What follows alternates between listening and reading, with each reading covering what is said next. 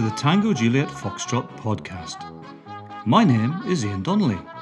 There hasn't been a whole lot to laugh about in British policing for quite a few years now. This podcast is all about what it was really like to be in the British police for the last 30 years. In the podcast, I'll talk about all the different jobs that I did, and I'll interview people who also did some really interesting things. I'll give you my thoughts about what's been going on recently in the news to help you understand how it all works. Spoiler alert, it's not like it is on the telly. This podcast is the real deal. I'm going to be discussing some quite disturbing things from time to time, so listener caution is advised. There may also be a bit of swearing, so best to keep the kids out of the room. Everything I say and have written comes out of a place of great love for British policing. You may not agree with it all, and that's okay.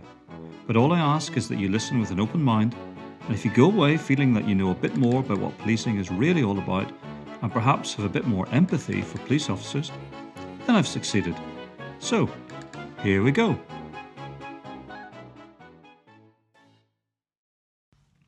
Hello, folks. Welcome to episode 25 of the Tango Juliet Foxtrot podcast. Um, strictly speaking, it's probably not actually episode 25 at all. It's probably episode 29 or 30 because I did throw in a few bonus episodes here and there along the way. So, uh, so yeah, apologies for that slight factual inaccuracy. Um, this week, I'm going to, um, rather than interviewing anyone, I'm going to have a little bit of a rambly, monologue type review of various things that have been going on in police world in the last week or so because I think there's quite a lot has been going on, and it's given me a lot of time to sort of think about those things. And lucky you, share those uh, ideas and thoughts with you. So, the first thing I'm going to talk about is the revelations. Uh, it's the output from an IOPC uh, investigation into a number of Metropolitan Police officers from Charing Cross who have been uh, investigated and found guilty of uh, all sorts of misdemeanors and disciplinary offences. So, just so I don't make an assumption that you've no idea what I'm talking about, uh, this is a investigation that was carried out into behaviour by quite a large number of officers from Charing Cross, which is right in the centre of London. And um, their behaviour, I believe, took place in uh, around 2016 17. Uh, the investigation was launched in 2018, and uh, there are all sorts of things would appear to have been going on. So, amongst other things, they talked about um, joking about uh, going to a festival dressed as a known sex offender, um, uh, making very horrible comments about raping, uh, about black people, um, pretty unpleasant stuff about disabled people, um, all sorts, really, pretty much everything that you don't want your police officers to be thinking or saying, I suppose. So I was asked to do an interview last night with the Times Radio to discuss this. And when I got the email, this is what happens. They literally um, contact you several, you know, hours before they actually want to speak to you and sometimes even less time. They'll literally ring you up and go, Can you come on and talk about such and such in 45 minutes? And you think, Oh shit, I don't know.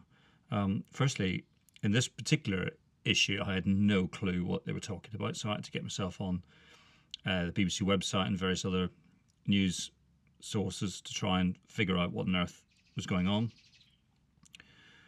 And uh, I agreed to speak to them yesterday evening in the end, the interview never went ahead because, as often, again, what often happens with these things is they'll ask you to make uh, comment on something or to be interviewed on something, and then something else will come along to to change things. So once I'd you know read a few sources of information regarding all of this, I kind of had a bit of a went into a bit of a tailspin about it because it's really really complicated, and I just was I just needed to be sure in my own mind that what I was going to say was fair and balanced as much as possible. Because, like everything else in policing and the media and the way the media covers policing, uh, things are never straightforward and you never get the full story. Um, so, in an ideal world, you would be able to actually look at the uh, behavior and the evidence and come up with some sort of you know balanced view of things. But in this case, all you've got to all you've got to go on is is what's been reported. And there was also something there for me about trying to decide what the sensible, I suppose is the word, the sensible approach to all of this is.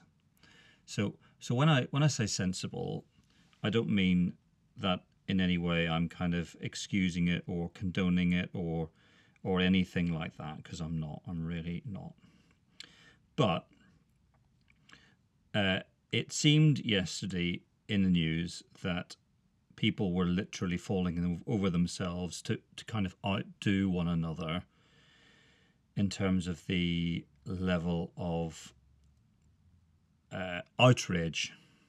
So uh, the, the Home Secretary was described as saying that she was appalled and sickened by it uh, Sadiq Khan was uh, was interviewed, and he he was saying very similar things, probably even stronger con- condemnation of it. And the policing minister Kit Malthouse described it as abhorrent behaviour that shamed the Met Police. But I suppose, having been a fairly senior officer myself in the past, one of the things that I find quite curious, I suppose, is that there was 14 officers investigated. Um, two were dismissed for gross misconduct.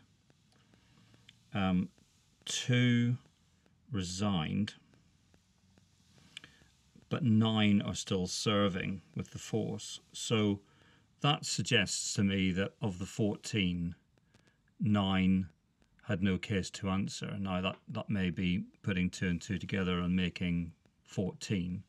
It could be that uh, there are still disciplinary processes in place around those nine. I don't know, but I suppose there are two ways of looking at this, and everything everything I say in my book and everything I say on this podcast, I try really, really hard to be as balanced as possible. So, what I'm going to do is I'm going to take sort of treat this issue a bit like a school debating society and kind of kind of say you know both sides because I'm really quite torn on all of this kind of stuff. So what I'm going to do first of all is I'm going to argue the case for why this is completely unacceptable, horrific, um, and and all of the bad things. So agreeing with Priti Patel and those people coming out and condemning it. So, so what I say is, in this day and age, it is completely unacceptable for public servants of any any type of public servant to have uh, views or to express views uh, or to make humor about things that are deeply offensive to many people in society. It doesn't matter whether they're teachers, whether they're doctors, whether they're prison officers, whether they're police officers. But I suppose what I'd say is it's particularly unacceptable for police officers to be having those sorts of views. And without any shadow of a doubt, anybody who says those things, whether it's in jest or not, has no place in the modern police service. And I don't want, I wouldn't have wanted to have served with people like that. And it massively undermines trust in the organization. There's also something there for me about an unbelievable level of naivety that they not only have those views and make those sorts of jokes, if if indeed they even are jokes, because I don't think they're terribly funny, that they put them onto a technical platform, whether that's WhatsApp, whether it's Facebook Messenger or text messages or whatever, that that cannot be deleted. And yes, you might be able to delete them from your own mobile device, but they'll still be there on other people's mobile devices. And if you really, really want to retrieve them, um, maybe not in terms of end to end encryption, that's a different issue, but um, there's all sorts of different ways of uh, getting those messages back if you really, really wanted to. So it's incredibly naive of people to think that in this day and age they can do that and get away with that. And that sort of says something about their judgment and it says an awful lot about their professionalism. The other thing for me, I suppose, taking the hardline view on all this is what does this say about first line supervision and second line supervision? Clearly, in certain parts of the Met and in other parts of the country, you will have a situation where you have potentially testosterone fueled young, probably, I imagine, young men. You, some of those have got very strong characters, and we've all seen it where you get one or two individuals who are, you know, for want of a better word, uh, bullies um, who will have a very uh, destabilizing influence on a team uh, where other members of the team will kind of go along with stuff that they know they shouldn't be going along with for fear of being ostracized. Uh, supervisors uh, either know or suspect it's going on but are too weak to deal with it. And the net result is you get a very unpleasant culture developing either on a particular team or I've seen it even at a particular location. So, do I think what has been going on with these people is in any way acceptable? No, I don't. So that's the case for the hardline disapproval. But for me, I don't think it would be reasonable unless you uh, tried to articulate the counter argument to all of this. And please don't get me wrong, that does not mean that this is what I believe.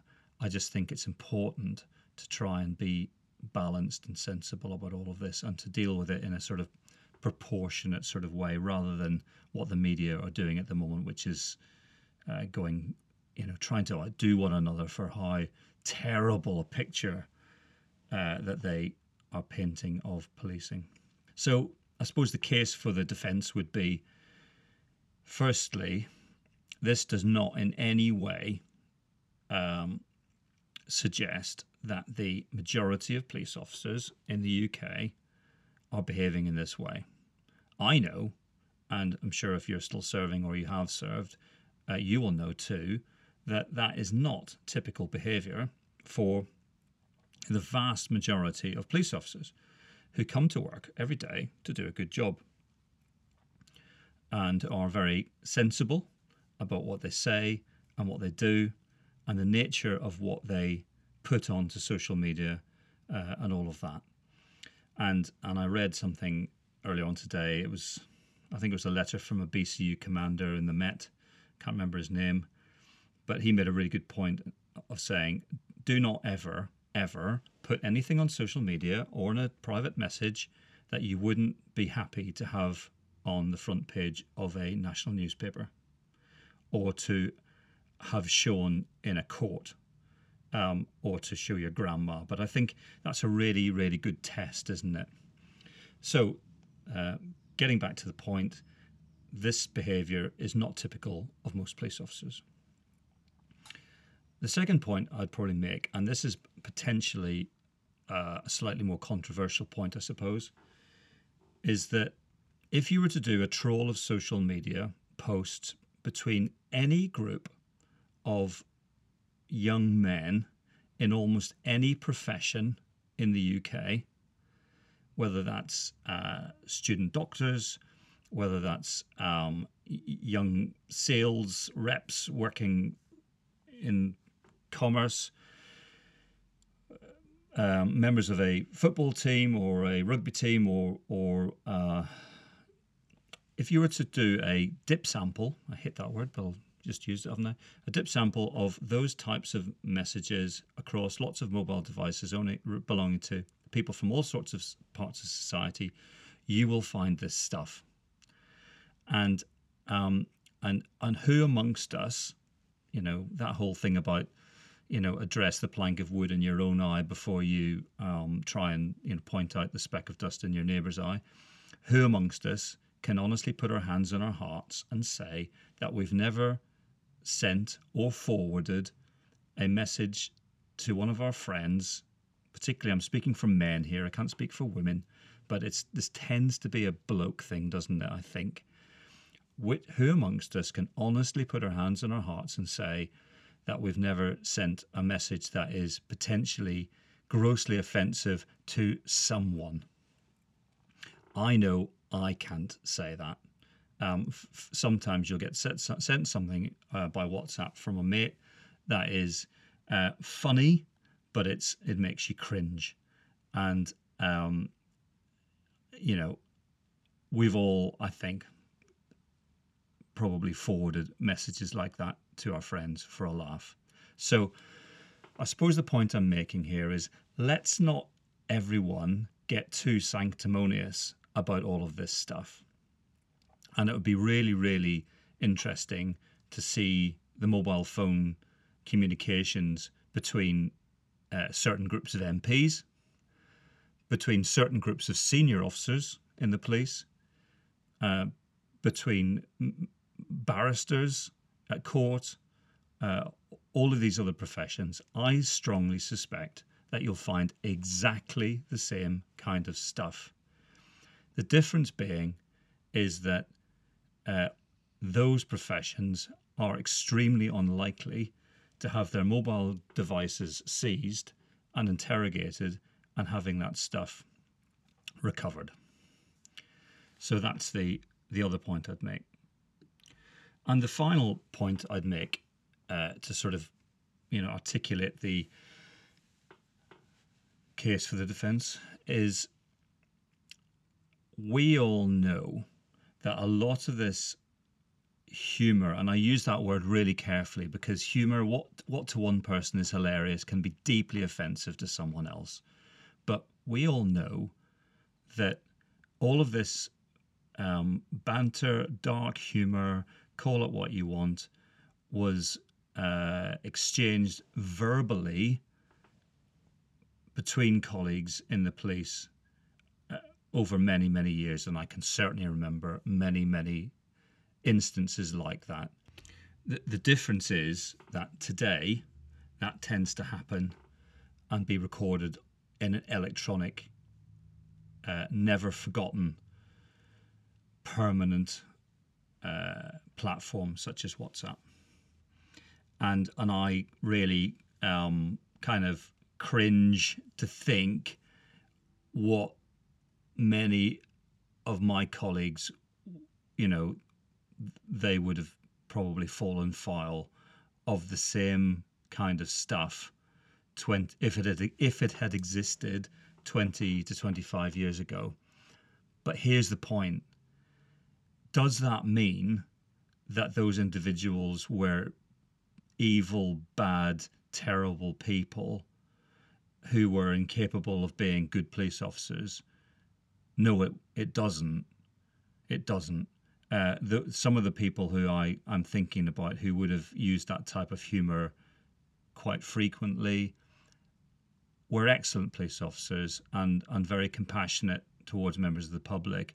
But when they were in the pub or when they were letting their hair down or having a bit of a bit of banter in a police carrier or something like that, then there was some pretty toe curlingly cringy things said to each other. So I've kind of gone through where so this is where my head was last night when I was asked to do that interview with the Times. And I thought, oh God, this is a nightmare because if I if I start articulating some of the things I've just said in the case for the defence, then immediately you're going to get lumped together as an apologist for that type of bad behaviour. Whether you like it or not, it's going to be, well, there you go. Um, they're all as bad as each other, aren't they? Rather than taking a sensible uh, view. And I'm actually quite glad now that I didn't get asked for that interview because I think I probably would have um, made a bit of a hash of it, and and I probably would have ended up saying something that would have potentially been taken out of context. So there you go. I think it would be incomplete if I didn't at least give some thought or comment about where do we go from here with all of this kind of stuff. Is it either feasible or desirable for all police officers to have their social media accounts monitored by the organisation? What would the impact of that be on individual civil liberties? Would that be a proportionate response to all of this? Or is it a more proportionate response to deal with these things when they happen on a case by case basis? I've got to say, if I was still serving, I'm not sure how I would feel if the West Midlands Police had had unrestricted access to all of my Facebook, WhatsApp, all of that kind of stuff. I wouldn't be very happy about that. And I think if that did happen as a response to this kind of stuff, the number of people who are the very large number of people who are already leaving the police because they're fed up with it, fed up with not just this kind of stuff, but just everything.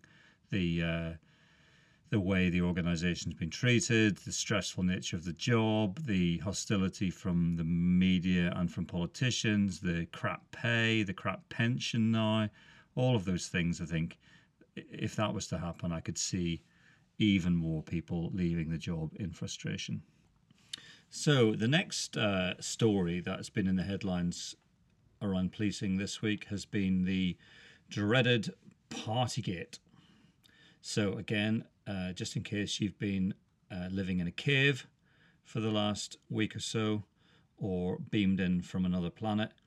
Um, this is the investigation by Sue Gray, the senior civil servant, into all of the potentially, almost certainly, uh, unlawful gatherings at Downing Street during the course of lockdown, breaking exactly the regulations, the COVID regulations that the government themselves had been expecting everybody else to adhere to.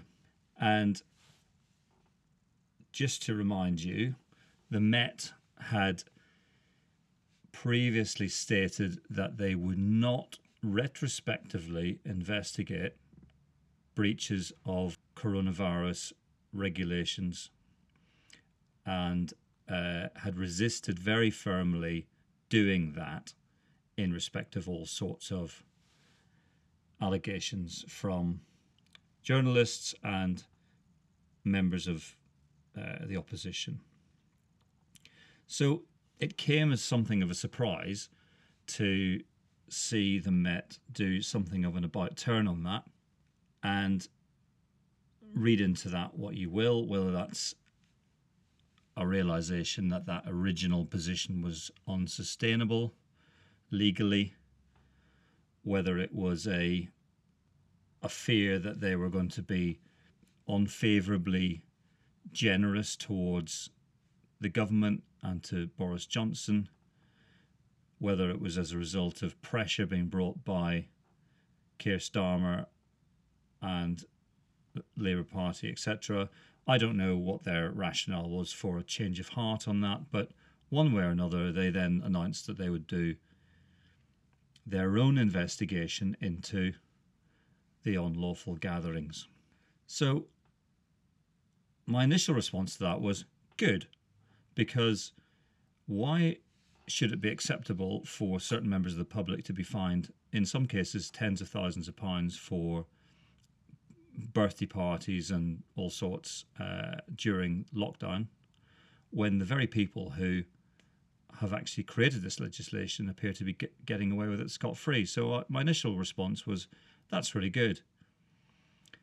But then the Met appear to have snatched defeat from the jaws of victory by then announcing, oh, by the way, uh, you can't publish any details of individuals or individual gatherings in the report, which was being awaited with a great deal of trepidation by the government and a certain amount of glee by the opposition.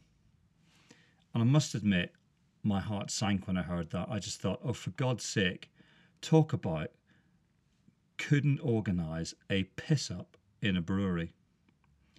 Had you not considered that before you made this announcement? And it further creates an impression in the minds of policymakers, opinion formers, and the general public that the police are utterly incompetent. And the Met tried to argue that this was necessary in order to prevent their criminal investigation being undermined by Sue Gray's report.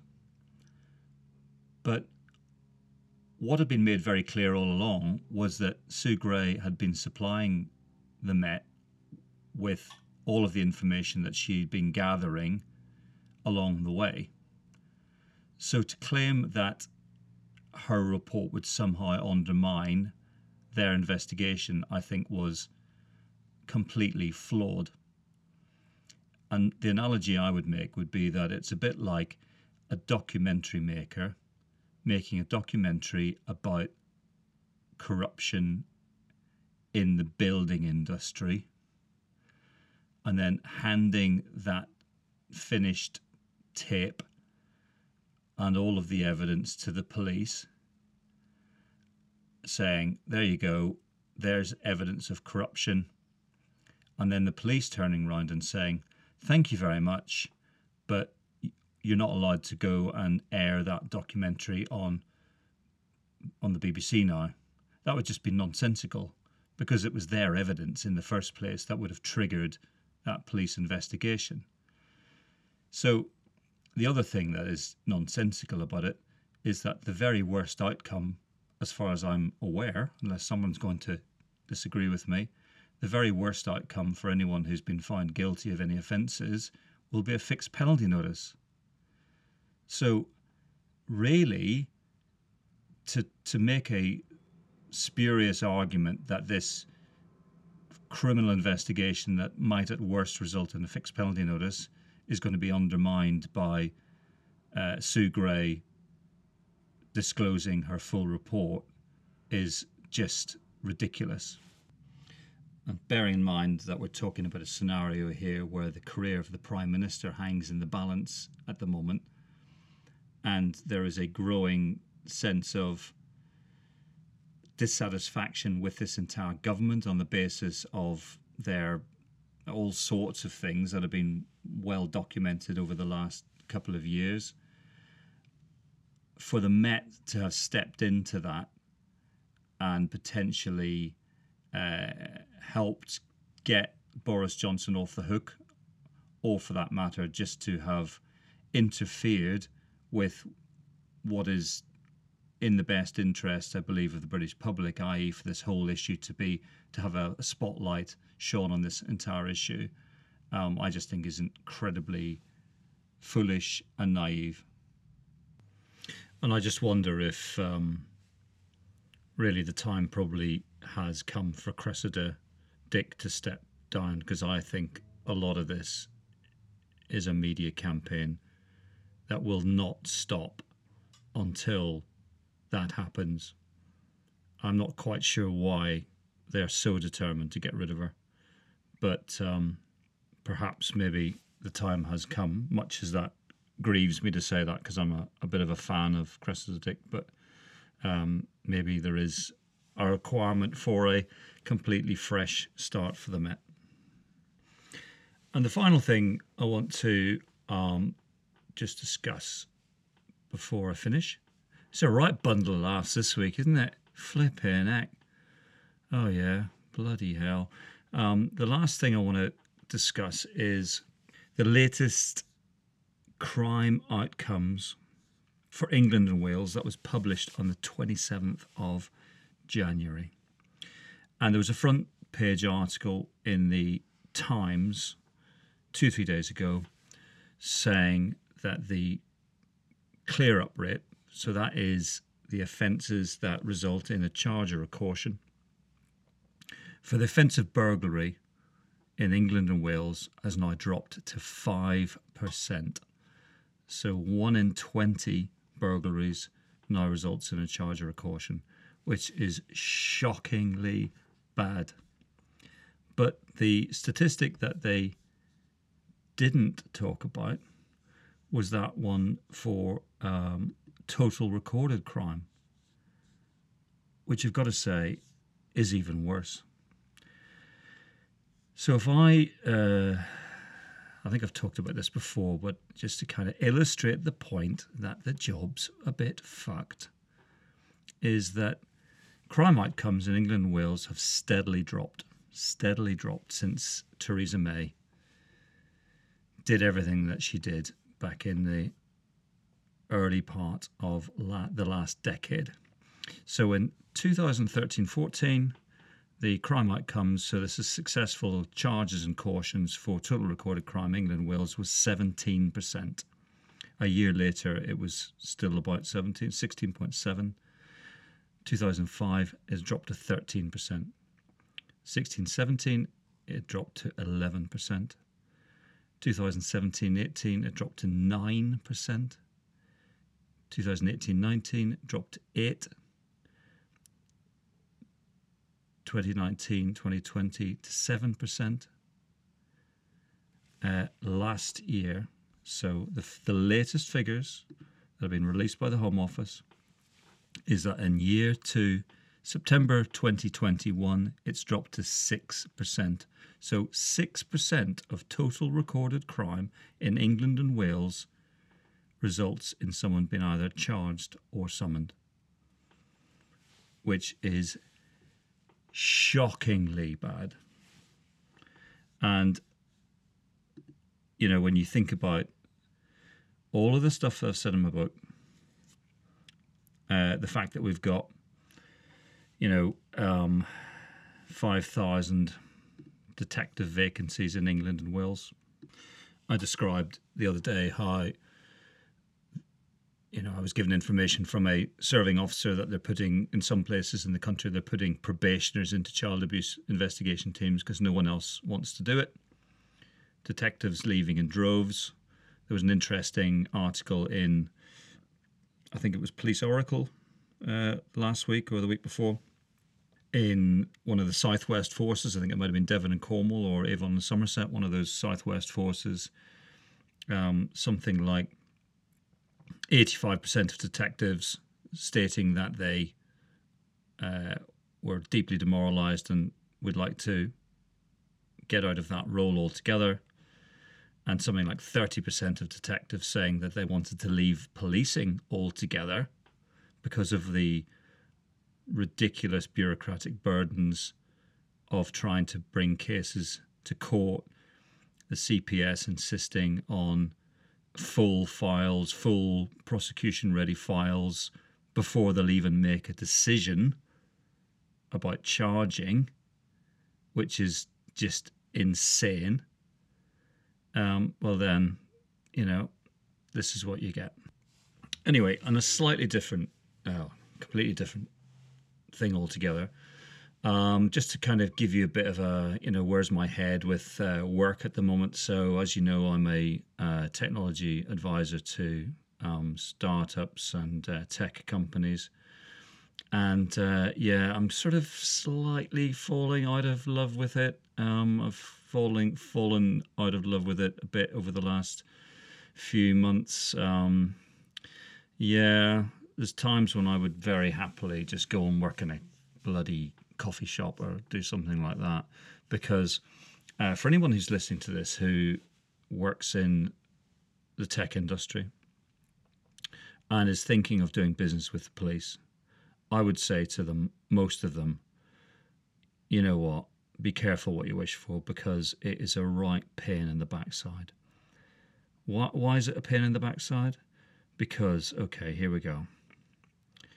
Um, the police are a nightmare to do business with. They can't make a can't make a decision. Uh, they don't have much, very much money, unfortunately, um, largely as a result of all of the things I've described in my book. Um, they have IT teams who um, throw spanners in the works left, right, and centre every time they try and you try and do anything different.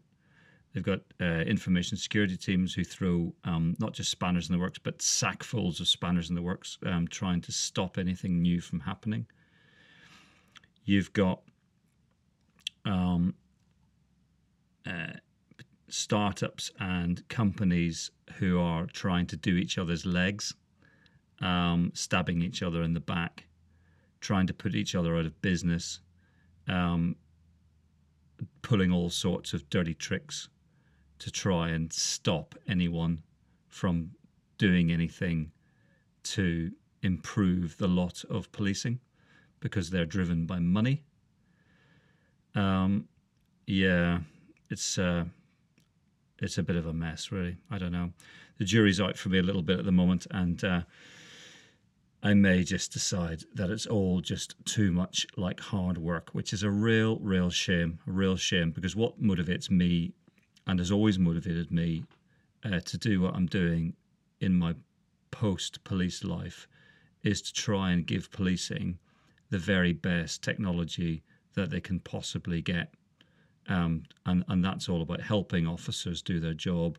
It's also about um, bringing criminals to justice and it's about protecting members of the public. So, so that kind of public service ethos that I had when I joined the police is still alive and well. But you know what? Sometimes working in the tech industry, it's just a complete pain in the arse. Anyway, on that cheery note, I'll leave it with you. Um, next week, I'm going to be interviewing, uh, God willing, uh, an ex colleague of mine, Lee Warmby. Uh, Lee is such a lovely bloke. Uh, he retired as a chief superintendent uh, from the West Midlands Police fairly recently, but his sort of area of speciality, I suppose, is around disaster victim identification.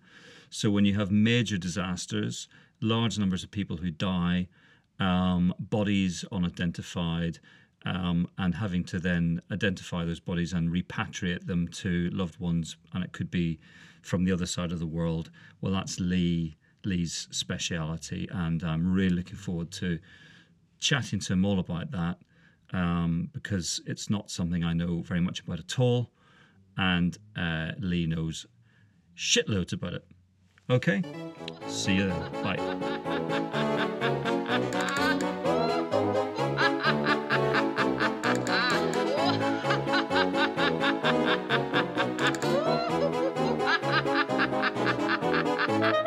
Once we had a policeman, he was often in our street. We used to smile and wave at him while walking on his beat. But now we never see him, it really makes us frown. No longer do we feel that we're the safest street in town. Oh.